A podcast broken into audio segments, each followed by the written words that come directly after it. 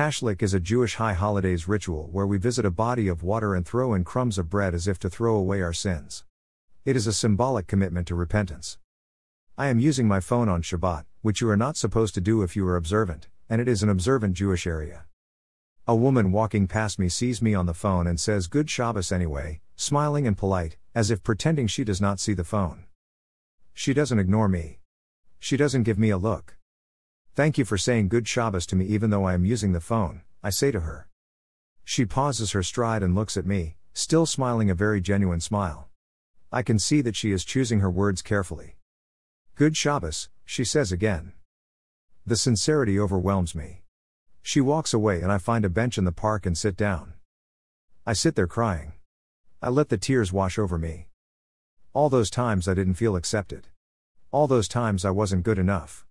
Somehow that brief hello, those kind words, washed it away. Good Shabbos.